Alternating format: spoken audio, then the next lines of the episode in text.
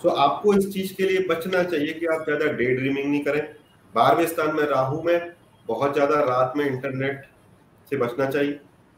Right ये छोटा मोटा रेमेडी है। उसके अलावा बारहवें स्थान में जब भी राहु जाते हैं तो राहु के तीन शत्रु हैं बेसिकली तीन शत्रु मतलब राहु के तीन इलाज है। नंबर वन भगवान विष्णु क्योंकि उन्होंने उनको काटा। नंबर टू देवी क्योंकि राहु देवी से डरते हैं और देवी के उपासक भी हैं। तो राहु को ट्रांसफॉर्म भी करना है तो देवी का एनर्जी है और राहु को बीट करना है तो भी देवी का एनर्जी और तीसरा बृहस्पति राइट तो यहाँ पर जब बारहवें स्थान में राहु जाते हैं तो ओम नमो भगवते वासुदेवाय is a very good mantra and donation